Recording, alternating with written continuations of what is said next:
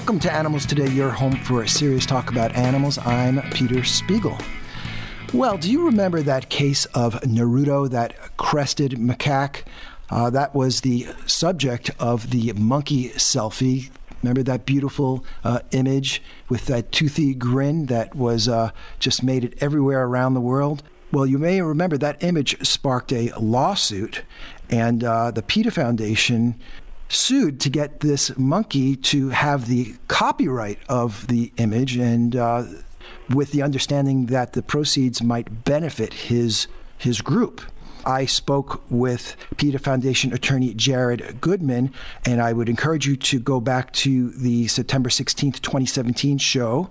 And he describes the settlement that was reached between PETA and the person who owned the camera, whose name is David Slater. It was his camera, and he had left it on the ground, and uh, uh, the monkey came and manipulated it and pressed the button and took the image. Uh, well, one thing leads to another, and I thought it was a done deal. And then I learned that a court has ruled uh, superseding this agreement, and that really confused me. I guess I don't understand how these things go, and uh, we're going to try to uh, figure out uh, what happened here and uh, and what the implications are. And I'm pleased to welcome back Attorney Bob Ferber. Welcome, Bob. Hi, Peter. We've talked about this before, and this definitely goes well beyond my legal pay grade.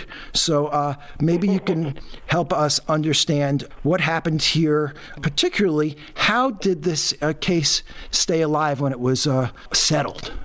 Well, Peter, that's a very good question. And when you first contacted me about this, I have to admit, I was a little stumped also, or a little curious as to what happened. There was indeed a settlement between PETA and the photographer, uh, which uh, gave us uh, gave a certain uh, that the photographer could allow, uh, could use the photograph uh, and promote it as a you know as his, but he would have to donate a certain uh, amount or percentage of the proceeds, a smaller a small amount, to an animal welfare, something that would benefit um, monkeys, presumably Naruto. Uh, we all, as you said, it looked like it was over. Well, what happened was that when that settlement happened. PETA had already lost in in a lower federal court. The judge had the judge had very sharply, kind of almost reprimanded PETA, saying that they thought that it was a very frivolous lawsuit, uh, and that you know, and so they ruled against it and said that Naruto did not have a copyright, and in fact they questioned PETA's right to even go to court on behalf of Naruto the monkey. Well, it sounded so they they filed an, an appeal PETA, and it went up to a higher federal court. We call the circuit courts, which we have in all parts of the country. Well, while the case was there, in the circuit court, and they're appealing it, arguing basically that no, Naruto did have a right, and when they're hoping a higher court will agree, one or two judges issued what is called a tentative ruling, and that's a fairly it, it happens in civil court, and it's when judges kind of are giving hints to both sides that this is what we're thinking. It doesn't, and they can change it later, but they're giving an idea to the attorneys that look, this is where we're at. When you come into court, we expect you to focus on these issues. Well, the tentative rulings were pretty, I, I would say, kind of, I don't know, I wouldn't want to call them nasty, but they were extremely anti-PETA and uh, the judges basically berated PETA, saying that they really didn't have a leg to stand on, and uh, that they were going to pretty much rule against PETA again and uphold the lower court. Well, PETA very, very wisely picked up on this and decided to settle. And then was quoted as saying that, well, at least we got international attention to this subject, which, uh, you know, I personally think is a great thing to get this out there. However, uh, they got surprised by something. The higher court, what, what happened with the settlement is that when you settle a case, both parties go into court and say to the judge, please dismiss the case. We've resolved it.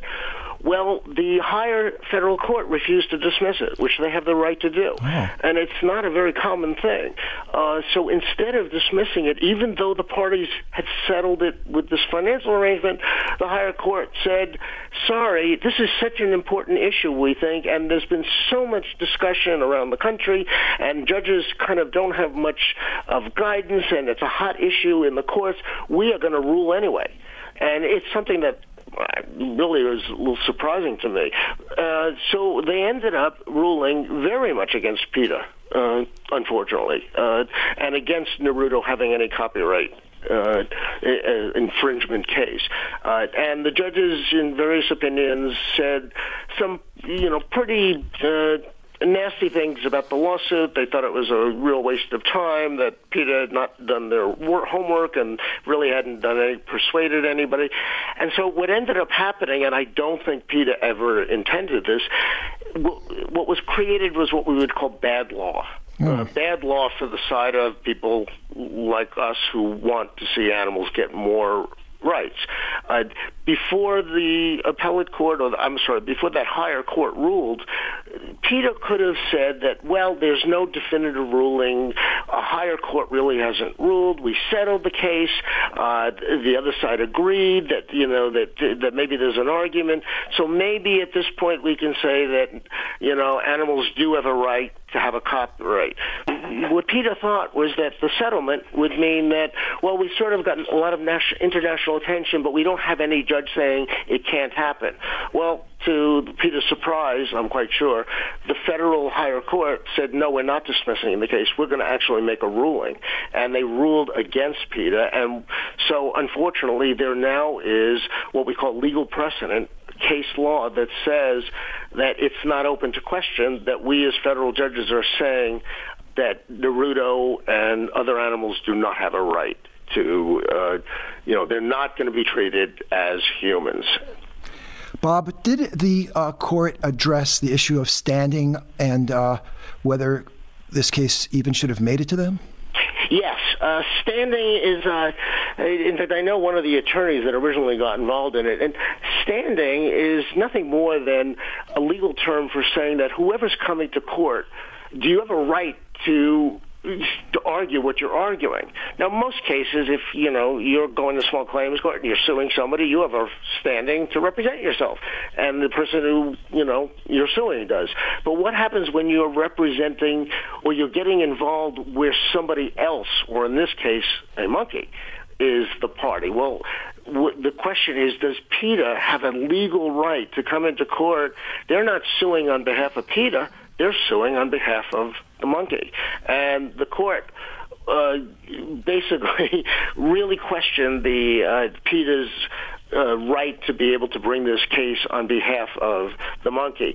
They did allow it to proceed, but at the end, when the, those higher federal judges made some comments about the lawsuit, one of them actually had made a comment that, well, the settlement, how is this settlement even helping Naruto? We just told you that monkeys can't have sta- have standing to sue.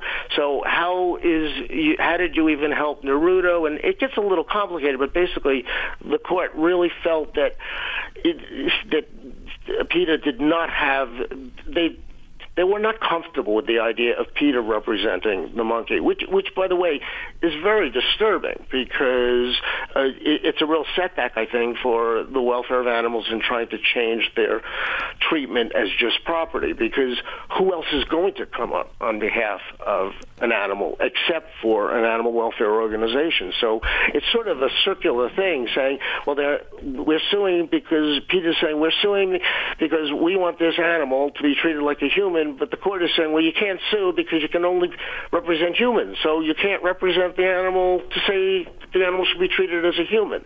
So it, it, it it's kind of not good as far as the effort to, you know, that I think we're all part of, your listeners and myself, of wanting to give animals, you know, to be treating them uh, differently than just a chair or a table or an inanimate piece of furniture. We're speaking with Bob Ferber about the latest on the monkey selfie case. There are other elements uh, we're going to explore after the break, so stick around. You're listening to Animals Today.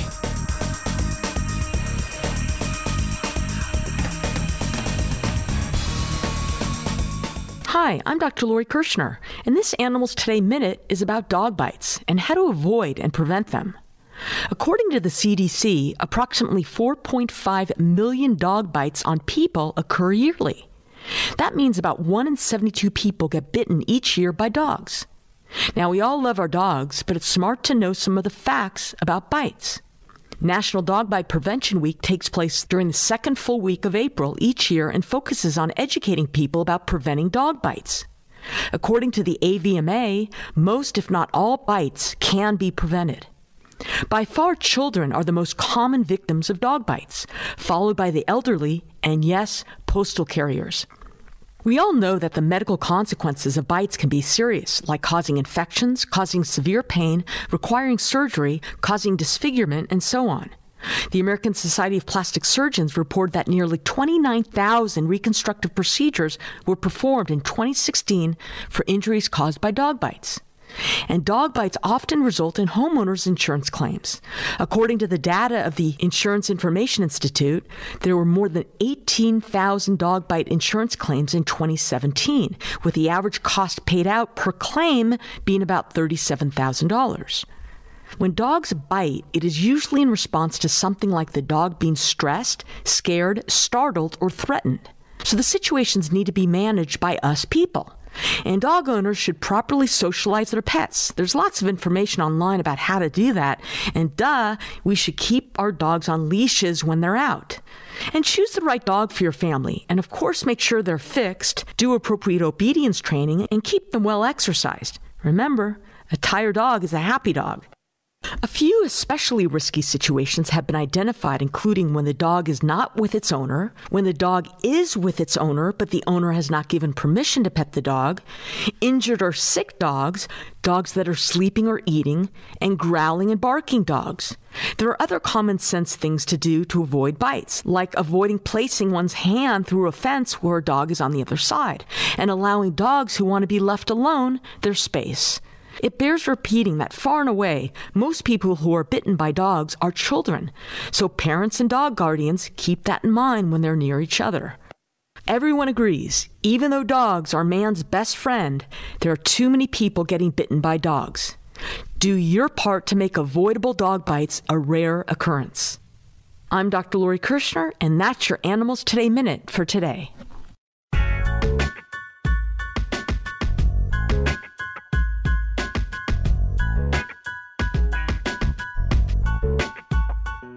You're listening to Animals Today, your home for serious talk about animals. I'm Dr. Lori Kirschner, host of the show. Well, I'm proud to say we are now in our 10th year of weekly broadcasts, bringing you timely and critical animal news from all corners of the earth. Join us each week as we explore animal welfare and animal rights issues, as well as fun pet topics with fascinating guests and experts. And if you don't catch the show live on your local radio station, you can listen two other ways by going to the Animals Today website, that's animalstodayradio.com, or as a podcast on iTunes. It's so easy to subscribe on iTunes, and when you do, each week, usually on Sunday, a fresh show will download right onto your device. I'm Dr. Lori Kirschner, and thanks for listening. We are speaking with attorney Bob Ferber, and we are reviewing the latest on the monkey selfie case and its ruling. You laid out some of the timeline and explained how a federal court got to rule at all, even after there was a settlement. And now I want to hear a little bit about the uh, reaction from Stephen Wise and his Non Human Rights Project. He was not pleased with how this all went down, right? Right. Stephen Wise, uh, somebody who I have a, a, tremendous respect for, has been trying also, uh, like PETA, to change the law and the attitudes about animals and to give them rights. Stephen uh, has taken a what I would consider a more more lawyer-like approach. Stephen is looking at the basis for what we gave, what where in the law gave humans the rights they have, and it's in something we call the common law, which common law is nothing more than English law that was transferred over to American law. And the English law was basically there's two things in the world. There's property and there's people. And and people were given certain rights and we have things that being have due process and all this other stuff that's in our constitution.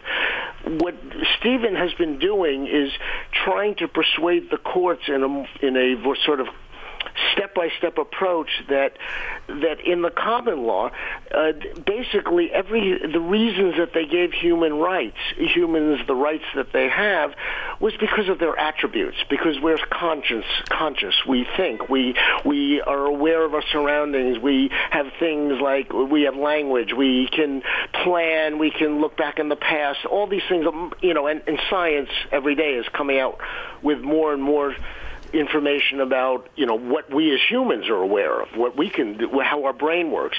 Even research is showing more and more that animals have very much the same attributes as people. They think the way we do. They reason the way we do. We're not talking. It depends on which level of a species you know uh, we're talking about. But with primates and monkeys, uh, and we're seeing it also you know with certain other species with dogs research has come out showing that dogs can have much larger vocabularies than we ever imagined, that they can reason and think things through the way a human does. Uh, yeah, and so Stephen Wise takes the approach of trying to explain to the courts that, look, the very reasons that we gave people rights, which is that they think and they walk like a, a they walk and talk and do all these things in this way, guess what? So does a primate mm-hmm. walks the way we do, sort of t- thinks the way we do, acts the way we do, has a moral conscience maybe, or whatever Stephen has been arguing. He's trying to show that all the reasons that the English you know, hundreds of years ago thought that people should have rights, that animals basically are the same thing and that they're not the same as a piece of furniture. And it's a very powerful argument, and it it goes in increments. Uh, when they, you and I talked on the, uh, you interviewed me several months ago, I believe, uh, about a court case in, I believe it was Washington or Oregon, a custody case uh, with a pet. And what the judge said there was that, well, he wasn't willing to say that the pet was a child that would be a too big of a leap for a court system. But he was willing to say that, you know what, in a custody battle, it's clear that the dog is not just a piece of furniture or a, or the wedding ring. It's a it's a, a sentient being, and so the judge said it is okay. In fact, it, it's more than it's it should be considered the rights or what is the best what is in the best interest of the pet as well as what's in the best interest of the, the two people getting divorced. And I think Stephen Wise takes the same approach of let's just keep showing and nipping at the heels of the court system, saying, look, animals are like us here. Animals are like us there. Look, more and more they're like this, they're like that. They they're so close to us.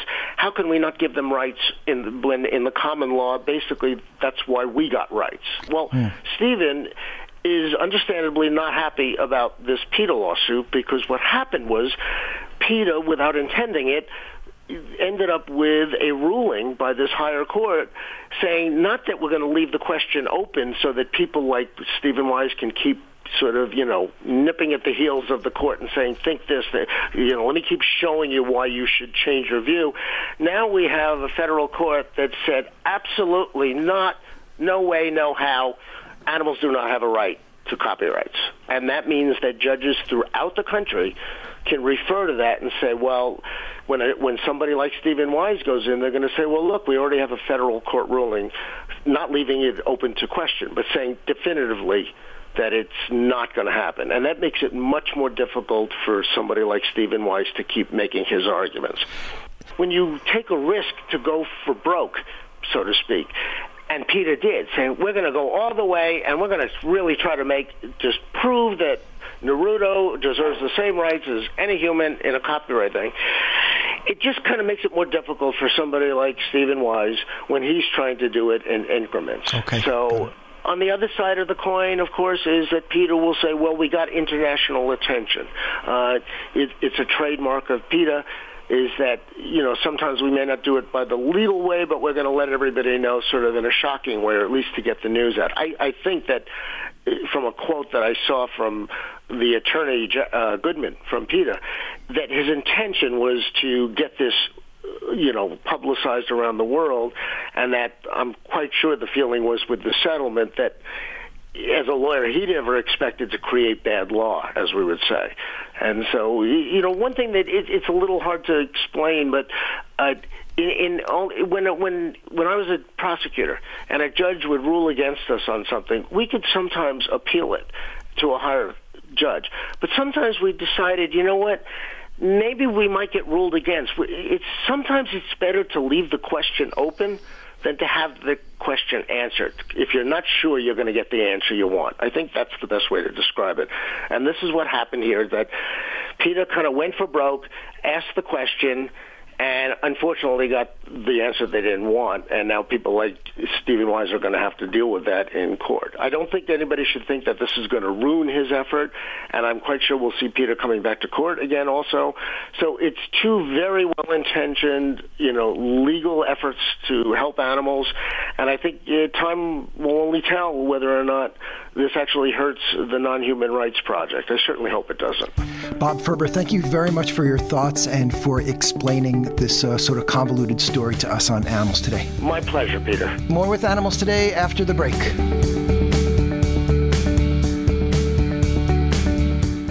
Hi, it's Dr. Lori from Animals Today Radio. Today's Animals Today fun facts are about penguins. Specifically, the world's biggest penguin, or at least the fossilized remains of it, were recently discovered in Antarctica. 37 million years ago, a giant penguin, almost 7 feet tall, inhabited the rocky shores and the seas. Scientists believe this huge aquatic bird would have been able to stay underwater 40 minutes or longer, allowing it to hunt deep sea fish. The second largest penguin ever discovered was merely 5 feet tall. And there are your Animals Today fun facts for today.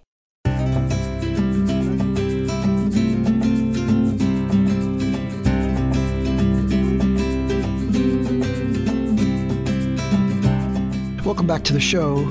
You know, we're all interested in driving safely when we've got the dogs in the car, and you see a wide range of behaviors uh, going from the people who like the little dog in their lap, which is something we always cringe about, and we're afraid that dog's going to distract them or jump out the window or whatever. The dog in the passenger seat, that's not much better, uh, maybe a little bit, but they're going to be a projectile if you've got to uh, stop suddenly. Dogs in the back seat, that's probably a, a little better anyway.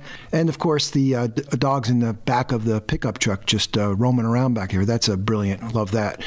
What are the car manufacturers uh, doing to improve and promote dog safety when you're driving with your dogs?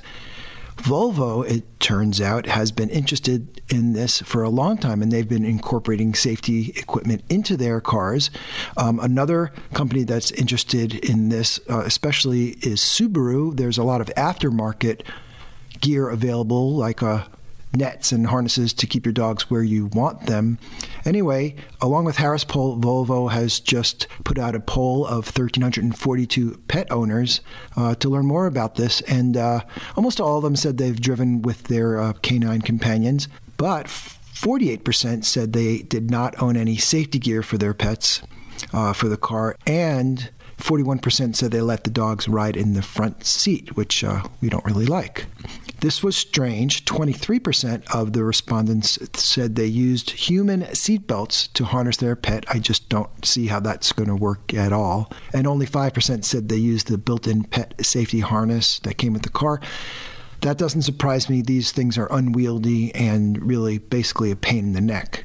So, in my view, there's still a lot of safety improvements that need to be developed or need to be employed when you're driving in your car with your dogs. Please don't drive with the dog in your lap. That really bugs me. And I remember Lori and I remember when we were on that uh, little road trip with our dogs and we were staying at a sort of resort and we were on the ground floor. We had a little patio and next to us Oh, we didn't have our dogs with us that time, but the, there was a couple next to us. They had three large dogs. They were traveling in an SUV, and in the back, they've got these three kennels each holding one dog. And they got the dogs out of the car, and I can hear them barking in their little patio apartment. And they deconstructed these little crates and they used them as barrier gates and made a little enclosed area on the porch for their dogs. So the dogs got to hang out outside with them without being tempted to run away and then go inside. It was the most clever thing, and certainly probably the safest way to drive with your dogs would be to have a crate, put the crate in the back, tie down the crate, and then your dog's in the crate, right?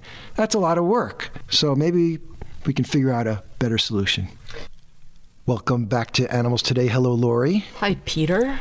Okay, with all the hullabaloo about that high school in Florida and the tiger and other animals they had on display, I thought I would talk a little bit about captive tigers in America, right? Right. There are uh, thousands of captive tigers, and they're generally all exploited, and uh, they are owned by these uh, roadside zoos and attractions largely. And uh, really, what happens to these poor animals and the cubs is just a, a tragedy, and it is just ridiculous that it is still legal, but really it it is. And there's this term called cub petting. Remember that one? And in cub petting, the idea is to create cub tigers and then when they are at the right age, which is approximately 8 to 12 weeks of age, you are permitted with your little license to pass the tiger around and let your paying customers get pictures of them holding these little uh, tigers. And um, these cubs, it's really a shame. They're removed from their mothers as infants instead of being with them for two years, and they're passed around from person to person often for like hours at a time. They can get dehydrated, they can be totally stressed out, and they're also exposed to viruses like canine distemper virus that dogs carry. It's very lethal for the big cats. They are fed by bottle. They don't have regular diet, so they can become malnourished and they get this thing called metabolic bone disease, and the bones are weak and they break easily. And then you're left with crippled, injured tigers. The window for these tigers to make money for their owners is very narrow. So they have to get a lot of viewings and paying customers right away. And sometimes the owners reportedly delay the normal feeding of these tigers to extend their value. So these tiger cubs are really um, abused. Of course, their mothers are also abused. They are bred at usually a very rapid pace. Uh, usually, like I said before, they will stay with their cubs for as long as two years in the wild, which means that they would only uh, produce a litter like once every three years. But when the cubs are removed from their captive mother and then they are forced to have another litter, they can have up to three litters per year. And this obviously is very stressful for the health of the mother, and it's just absolutely cruel. Now, the public the public doesn't really know what's going on. They are kept in the dark about this. They think it's a cute thing, and you get a picture of your kid holding a tiger and they are being misled. They are told it's educational. They are told that it supports conservation, which it does not. There's nothing about conservation in this whole industry of cub breeding and petting. Most of the tigers in roadside zoos are actually hybrids. They're crosses between different subspecies. And that means that even if you could find a place to release them, they totally are unsuited to life in the wild. It just could not happen. And besides, these places are not going to release them anyway. Uh, moreover, if you cared, and I don't think they do, uh, releasing these hybrids into the wild would just mess up the whole genetic pool anyway in the wild. So that's not a good idea. So it's just a huge mess. We need stronger legislation. IFAW, one of our favorite animal welfare groups in the world, is trying to do something about this. And really, it's going to take nationwide legislation to just make the private ownership of big cats just illegal. Hi, it's Dr. Lori Kirschner, host of Animals Today Radio, and I'd like to invite you to join me each week right here for the latest animal news from around the globe. From animals in the wild to animals on farms and in agriculture to our beloved dogs and cats, Animals Today tackles the important issues about their welfare and rights while promoting compassion and respect for all living creatures. And yes, Animals Today is your home for serious talk about animals, but there's big doses of fun and adventure for everyone. If you want to know what you can do to help tigers in the wild, or whether your family should adopt a tortoise, or why you should avoid buying puppies from pet stores, you will love Animals Today. So make sure to join us on this station each week. Visit us at animalstodayradio.com, subscribe to the podcast on iTunes, and join the discussion on Facebook. Thanks for listening. I'm now pleased to welcome Jen Riley. She is the co chair of the Animal Rights 2018 National Conference. It's coming up. It is going to be taking place June 28th through July 1st. Welcome, Jen. Hello. Thank you for having me. So, what is the Animal Rights National Conference? Well, the Animal Rights National Conference started back in 1981, and it's been running annually since the year 2000. It's designed for anyone who cares about animals, from newcomers to longtime activists alike. We offer educational information, a free exhibit area for those who would like to learn about the issues, um, as well as those who wish to improve on their animal advocacy skills or network with other animal rights activists. So it happens over the course of a few days. What can an attendee expect? Yes, yeah. So it's a three and a half day event. So it takes place um, this year in Los Angeles at the Sheraton Gateway Hotel, right near the LAX airport. Begins on Thursday evening, June 28th, and um, runs through July 1st. So it ends. We end with a big party on Sunday evening. It's a very intensive program. We have workshops, daytime workshops running um, concurrently throughout the day, as well as film screenings with uh, Q&A from the filmmakers. Um, we also have plenary sessions, which happen in the morning and evenings, which is where everybody gathers together and um, we we focus on important topics. And we also have a free exhibit area with more than 100 nonprofit organizations and cru- cruelty-free vendors that offer really, really wonderful um, cruelty-free food and um, merchandise, things like that. So it's a really great opportunity. The exhibit hall is also free and open to the public, so it's available uh, if you're local to the LA area. You can just stop in for free, check out the exhibits, and you can even attend one free daytime session. Oh, that's wonderful. And so, uh, will this year's conference be uh, different from previous years? Yeah, this year we're we're focusing more on um, some of the very pressing issues that we've been seeing in the movement, and a lot of uh, a lot of people have been asking for specific changes to to reflect the movement's issues. So we're really working this year. Our focus this year is on strengthening the movement. So our Friday evening plenary actually focuses on the power of diversity, strengthening the AR movement where we talk about a variety of really important issues. Um, we're also kind of in that vein of, of self-reflection of our of our movement and ourselves uh, in, in terms of how we're best being able to advocate for, for animals, we're also taking a, a stronger focus on, on self-care and activist um, really focusing on activist support and preventing activist burnout. So we have a number of sessions on um, building our compassion, and endurance to be able to continue speaking out for animals, really taking care of ourselves, being kind to each other. Um, t- we have a wrap session on how to cope with stress. So it's really important that we take care of ourselves as activists as well as reflect on, on how to improve ourselves within the movement. Oh, I couldn't agree more. I'm really glad you're doing that.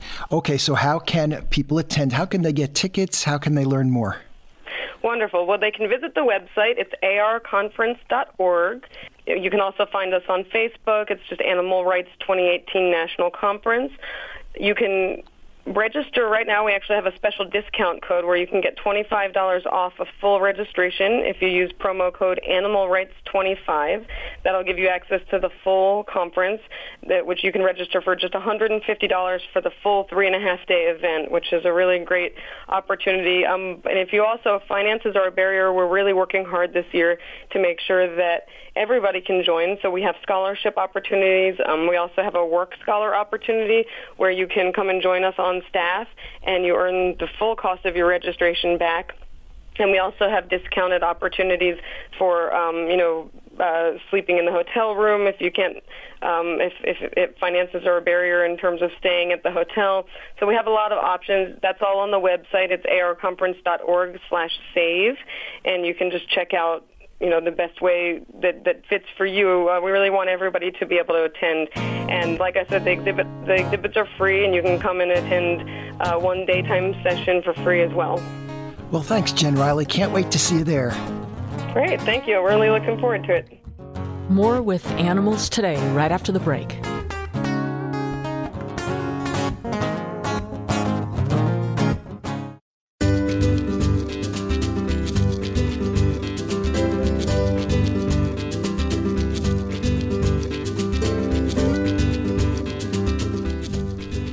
Welcome back to the show. So, we don't talk much about bees on Animals Today, have we, Peter? No, we don't. It's been a while. They're very vital to our food supply. They certainly are. Yes. So, you know what's coming? Uh, a snack? I want to know how much you know about bees? Not much. Go ahead. You want your snack first? I need energy. okay. There are three types of bees in the hive. Name them. There are the drones. Yep. There are there's the queen, Two. and there are the the workers. Very good. Oh yeah. The male bees are called what? Male bees are drones. Very good. Okay, let's stop there. You getting hungry? I'm just gonna take my 100% uh, result so far and just cash it in. Drone's only purpose in the hive is to mate with the queen. True or false? That oh, uh, I guess that's true. That is true. Male honeybees serve only one purpose. They provide sperm to the queen. About a week after emerging from their cells, the drones are ready to mate. Once they've fulfilled that purpose, they die. So they die immediately after mating. Okay if it works. Only purpose of a male bee. yes, I know. Okay. Okay. Drones are not able to sting. True or false? That is going to be true. True. They have no stinger. Did you know that, or No, was that a guess? that was a guess. That was good. Good guess. The lifespan of a queen bee is around two to three years. Peter, up to how many eggs per day does the queen bee lay? Five eggs, 250 eggs per day, or 1,500 eggs a day? Oh, 1500. Yes, 1,500 eggs a day is correct. Without a queen, the colony will eventually die. Peter, regarding workers, all workers are female or male or a combination of both. Oh, oh, gee. I'm going to say they are all male. They're all female. Ah, that's interesting. Number of worker bees in an average hive is it 30,000. 50,000 Oh. or more in a strong hive? Very good. Okay. True or false? The bee will die if she stings. You know, I've thought that was true my entire life, so I'm going to say true. It's true. Okay. How many eyes does a bee have? Oh, Two, four, or five? oh. This doesn't go into the whole compound eye thing. It I'm does. Gonna, I'm going to say two, four. I'm going to say five. Five is correct. Oh, okay. Two with compound lenses and three light sensors on top of their head. Oh, that's right. That's right. That's cool. How many wings does a bee have? And the answer is four? Yep, two on each side. Okay. Bees make honey from From from the uh, um, the nectar that they Yes. get? the nectar from the from the flower Yes. oh interesting what gives a bee sting? Its ouch and its itch. some I don't know toxin Yeah, it's some chemical called melatonin. ah How fast can a honeybee fly? 15, 30, or 60 miles per hour? I'm going to say 15 miles an hour. 15 is correct. Okay. Wings beat how many times per second? 50, 100, or 200 times per second? I'm going to say I'm flapping right now to try to simulate how fast that would have I to be. I see you flapping. I don't 200, think, 200. Yeah, you can't flap as fast as a bee. 200 times is 200 times per second is correct. Don't laugh at my methods. they are the key to success. No, it's interesting, Peter. The frequent beats per minute contributes to the buzz we hear when they fly. Yep. How much honey does the worker bee make in her lifetime? One twelfth teaspoon of honey in her lifetime? One half cup or one cup? Oh, okay, half cup. One twelfth Wow, teaspoon of that's a honey. lot of work. Yeah, it's a lot of work. How many flowers does a honeybee visit during one collection trip? Five to ten, 10 to 20, 50 to 100. How about 50 to 100? Yes, that's correct. It's an interesting, uh, tough life for these bees. Hope they're happy. Define happiness. Okay, no, okay. So, Peter, worker bees need to visit around 2 million flowers to produce a pound of honey. For honeybees, there's power in numbers. From spring to fall, the worker bees must produce about 60 pounds of honey to sustain the entire colony during the winter. It takes tens of thousands of workers to get the job done.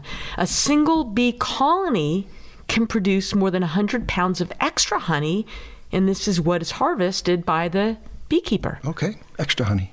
Right. What is the name given to wine made with fermented honey? Hmm. I don't know what kind of wine that is. Mead. Oh, Okay, well, you should know this. You know your liquors.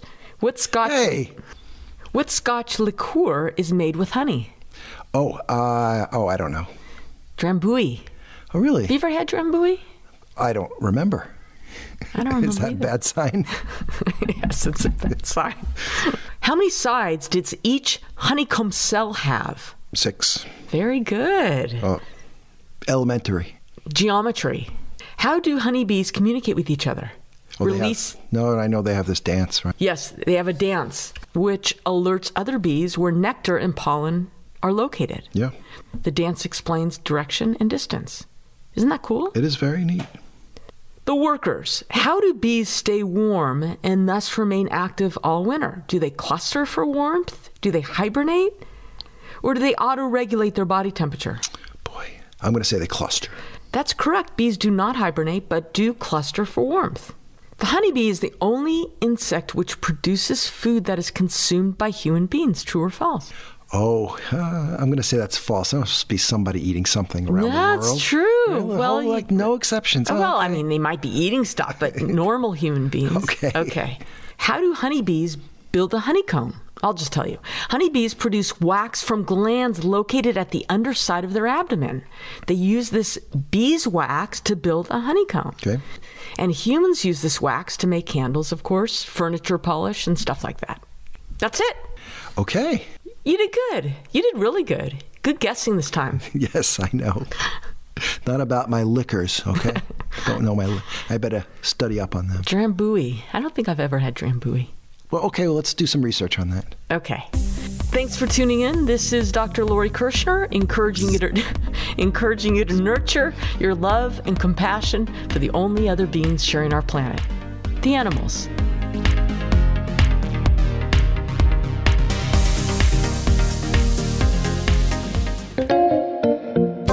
This is Dr. Lori Kirschner from Animals Today, and this is your Animals Today Minute for today. It's kitten season, and you may come across a litter of young kittens. Your first reaction will be to rescue them, thinking they've been abandoned. Stop. It's much more likely that the mother is off hunting for food or looking for a safer place to nest, or was just frightened by you. If the kittens are clearly not in distress and the nest is not in danger, leave them alone, for the mother will likely return. But check again in a couple of hours, and if they're still there, then please, yes, rescue them. If you need advice, call Forever Meow at 888-889-0345, extension 8. This is Dr. Lori Kirschner, and that was your Animals Today Minute for the day.